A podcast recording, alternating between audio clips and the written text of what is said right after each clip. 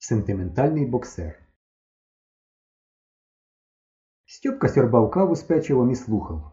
Насамперед він зрозумів, що вчені прозвали інопланетних мешканців зеленими чоловічками. Ще давно, заздалегідь.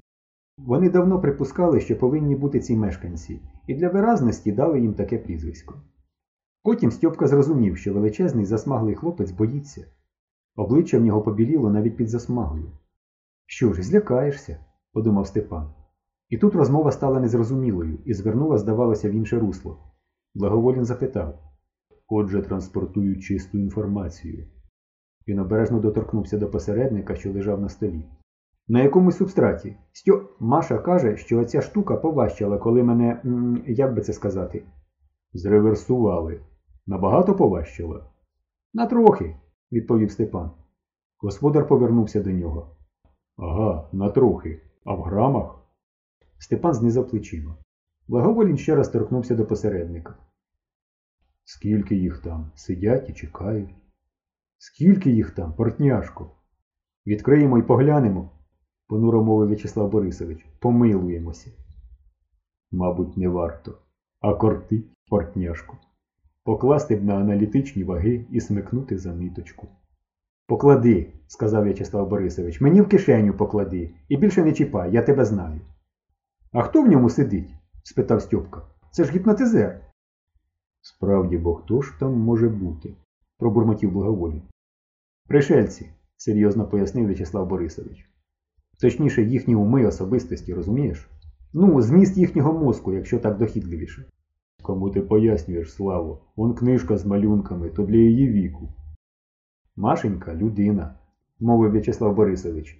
У неї зелененькими свої рахунки. Він помацав садно на щоці. Ну, сиди, якщо людина. Отже, транспортують чисту інформацію. Я мав рацію. Пам'ятаєш нашу розмову про кембриджські спостереження? Митько, я завжди вважав тебе великою людиною. Все правильно. Навіть те, що цивілізації з ядерною енергією не виживають, самоспалюються. О, і про це була розмова. Коли? Машо, повтори, попрохав Портнов. Мерзенна зброя, пробурмотів Стьопка. Варто дикунам її винайти, як відразу пускають її в хід і знищують увесь матеріал.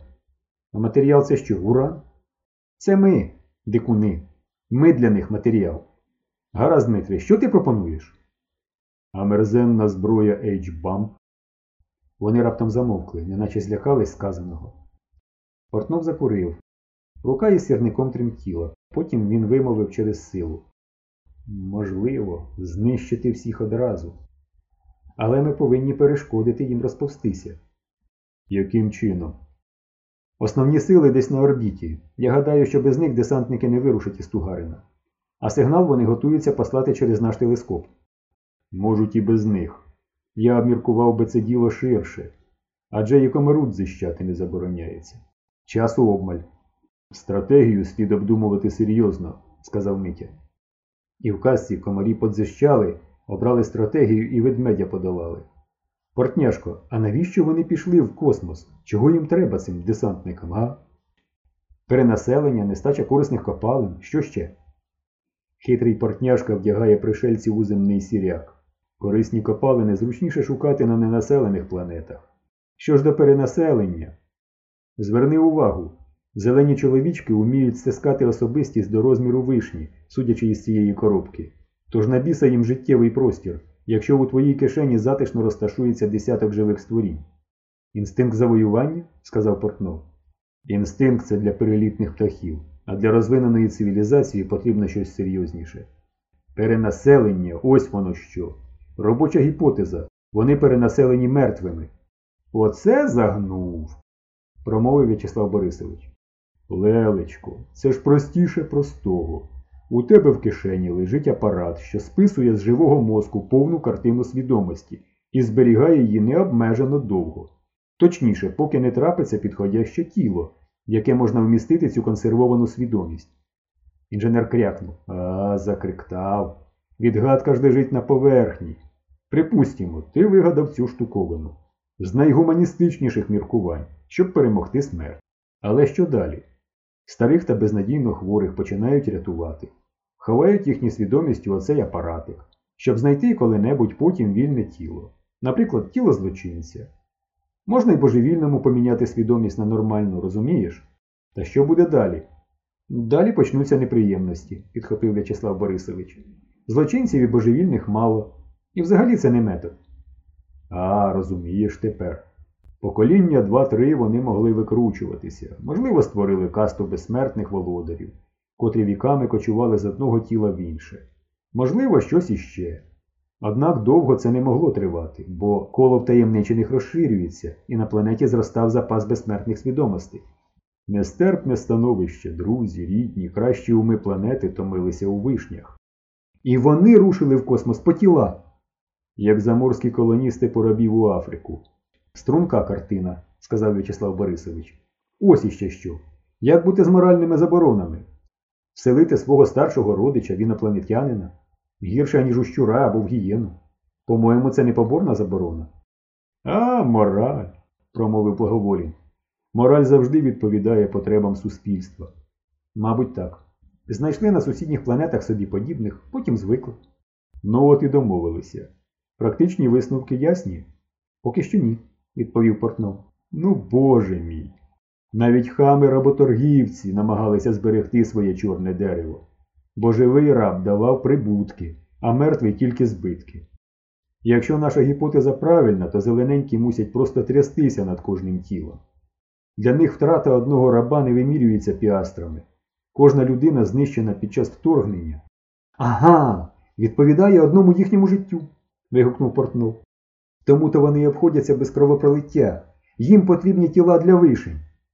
І далі старатимуться в тому ж дусі. Вбивати? Ні, це для іншої психології, сказав Митя. Якщо в тебе в чемодані знемагають твої батьки, бабусі та прапрадідусі, ти мимоволі любитимеш і пестиметеш такого хлопця, як я. Стьопка всміхнувся. Подумки він став називати цього чудового дядька Митею. Не тебе, мовив Портнов, твою тлінну оболонку. Ну, нехай буде й так, згодився Митя. Важливо інше. У них чіткий метод завоювання, підміна особистості, без убивства. Кинули на них полк, вони вселяються в офіцерів і штик в землю. Вони намагаються захопити відразу якомога більше людей, а тому ядерна зброя, здатна знищити усе живе в певному районі, для них найнеприємніша несподіванка. Трех і всі освоєні тіла загинули. Отже, вони повинні рванутися з району Тугарина. Перший висновок. Нам треба оточити Тугарина, щоб муха не вилетіла.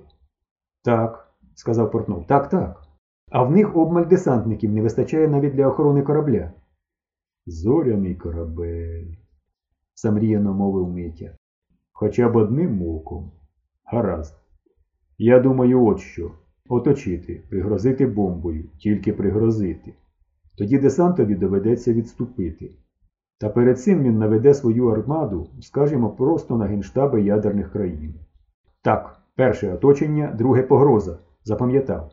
Якщо твоя гіпотеза справедлива. Ти слухай, перебив Митя. Психологія є психологія. У мене своя, у них своя. Можливо, все якраз навпаки, і вони мріють поглянути на мегатонні вибухи, як я на їхні кораблі. Та поки що я пригрозив би їм цими вибухами і не дав би скористатися телескопом для сигналу наведення. Так я цим і прийшов. вигукнув В'ячеслав Борисович. Ай дуду, басом проспівав Митя. За одним махом сімох побивахом. Ти зваж, їм потрібна тільки антена від нашого телескопа. Якщо ти збираєшся псувати не антенну, а підсилювач, то це треба зробити в останню мить, щоб вони не встигли до восьмої приєднати свого підсилювача. Та я ж цим і прийшов, сподівався почути від тебе практичну пораду. А, практично. Дай знати в Київ, в Міністерство оборони. Без цього все інше не має сенсу. Нехай ворушаться, поки ще не пізно. Якщо зелені розповзлися, не допоможе Яйчбамп. Після цього дивного слова знову запанувала мовчанка. Потім інженер благально промовив Митю, я сам не впораюся. Я тут пас. Чому? Ти вважаєшся обробленим, а я ні. Більше скажу. Благоволін безтурботно всміхався. З міркувань конспірації тобі слід би мене ліквідувати, правда ж? Не базікай. А чому ж ні? Я втаємничений у твої плани. І якщо мене оброблять, завербують, так би мовити, попереджу. А тому я й знати не хочу, як ти збираєшся вчинити. До речі, радіоаматора знайомого в тебе немає. Їдь-но краще до нього і викликай Київ. А я. В очах В'ячеслава Борисовича щось промайнуло, і він невпевнено повів плечима. А Стюбка зовсім розгубився. Щойно він сидів і з блаженним відчуттям спокою дивився на спину Благоволіна. Вона була як стіна, вона була могутня і надійна, і раптом ці слова Тобі слід би мене ліквідувати. Він жахнувся. От чому В'ячеслав Борисович змушує його розігрувати перед миттєю дівчинку Машу. От чому мовчить про інструкцію, написану в кабінеті. Він із самого початку пам'ятав, що миттю можуть обробити, і він попередить пришельців про Стьопчине спеціальне завдання. Стьопка відвернувся від усього цього і став думати про своє. Ейчбамп. Десь він чув. Дивне слово якесь. Він дивився у вікно і не міг думати.